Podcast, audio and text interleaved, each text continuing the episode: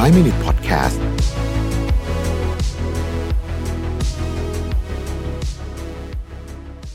สวัสดีครับ 5 minutes นะครับ คุณอยู่กับประวิทยานุสาหะครับ วันนี้นะฮะเอาเรื่องอาจจะเป็นเรื่องเดิมๆมาแหละนะครับ แต่ว่าก็ผมคิดว่าพูดหลายครั้งยิ่งพูดเยอะก็เป็นการเตือนใจ เพราะว่าแม้ว่าเป็นของที่เราเคยรู้อยู่แล้วเนี่ย บางทีมันก็ลืมเลือนหรือว่าบางทีลืมความสำคัญของมันไปบ้างนะครับนั่นคือการตื่นเช้านั่นเอง นะฮะบทความวันนี้ชื่อ do uh, on the do it now mentality getting up early and protecting mornings นะฮะโอเคเขาบอกว่าอะไรนะครับเขาบอกว่าการที่เรามีสติรู้ตัวว่าเราอยากจะเป็นเวอร์ชันที่ดีที่ดีกว่าของเราเนี่ยนะฮะพาร์ทสำคัญมากในนั้นเนี่ยคือการตื่นเช้า แต่ต้องรู้ด้วยนะว่าตื่นมาทำอะไรนะครับต้องรู้ด้วยนะว่าตื่นมาทำอะไรนะครับ ผู้เขียนเนี่ยเขาบอกว่านิสัยอย่างเดียวเลย ที่เปลี่ยนชีวิตเขาไปเยอะมากเลยเนี่ยนะฮะมีแค่เป็นแบบนิสัยอย่างเดียวจริง ๆ คือการตื่นเช้า เขาบอกว่ามันฟังดูคลีเช่ไหมมันคือมันฟังดูแบบ โอ้พูดเรื่องนี้อีกแล้วเหรออะไรอย่างเงี้ยแต่มันเป็นแบบนั้นจริง ๆ นะครับเขาบอกว่าหลายคนอาจจะคิดว่า เออ ตอนกลางคืนก็ทำงานได้เหมือนกันนี่ แต่จริงๆอะเขาบอกว่ายอมรับเถอะว่าคนส่วนใหญ่ คนส่วนใหญ่นี่หมายถึงว่ามีบางคนไม่ได้เป็นแบบนี้นะแต่คนส่วนใหญ่อยู่กลางคืนดูคลิป YouTube ดู Netflix อะไรแบบเนี้ยนะฮะ แล้วก็นอนดึกเกินกว่าที่ตัวบางทีง่วงก็ไม่ยอมนอนนะฮะวันรุ่งขึ้นก็ไม่สดชื่น สิ่งที่ดีที่สุดที่ทำให้ตัวคุณได้เลยก็คือ ปิดโทรศัพท์ปิดทีวีรีบนอนนะครับ เราตื่นเช้า แล้วเชื่อเชื่อว่าถ้าคุณตื่นเช้าเนี่ยนะฮะ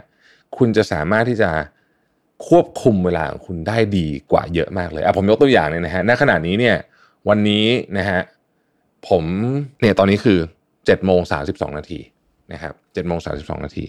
เมื่อเช้าเนี่ยผมตื่นมาประมาณสักตื่นเร็วกว่าปกตินิดนึง ตื่นตีสี่นิดๆนะครับแล้วก็อัดพอดแคสต์ไปหนึ่งตอนนะฮะออกไปวิ่งมาชั่วโมงหนึ่งกลับมาอัดพอดแคสต์อีกสองตอนเขียนหนังสือไปได้ประมาณสักครึ่งบท ออกไปส่งลูกสาวคนโตไปโรงเรียนนะฮะแล้วเนี่ยกลับมาละมาอัดพอดแคสต์อีกตอนหนึ่งนะฮะนี่คือแค่ตอนเช้านะเพิ่งเจ็ดโมงครึ่งเองนะฮะเหมือนได้ accomplish ทั้งเรื่องส่วนตัวเรื่องงานอะไรไปหลายเรื่องแล้วเพราะฉะนั้น ตื่นเช้าเป็นเป็นอะไรที่ที่ที่มหัศจรรย์จริง ๆ นะครับ แล้วก็แล้วก็คือผมก็ไม่ได้ทำทุกวันนะคือบางวันผมก็อยากนอนวันนั้นผมอยากนอนผมก็นอนนะครับคือบางบางบางบางคืนมันนอนไม่ดีก็จะอยากนอนตอนเช้าแต่ผมก็พยายามจะตื่นเอ่ออีกเรื่องหนึ่งที่น่าสนใจในมุมนี้คือเขาบอกว่า อะไรก็ตามที่คุณสามารถทำได้ภายในเวลาต่ำกว่า2อสนาทีเนี่ยนะฮะให้ทำเลยเออเช่น สมมติคุณต้องการที่จะส่งข้อความอะไรบางอย่างถึงใครบางคนนะฮะนึกออกได้ปุ๊บ แล้วมันใช้แล้วมันทำได้ตอนนี้เลยเนี่ยให้ทำเลยนะครับพอคุณทำแบบนี้ปุ๊บเนี่ยไปเรื่อยๆเนี่ยคุณจะพบว่าคือคุณไม่เลื่อนเอกกิจกรรมที่มันใช้เวลา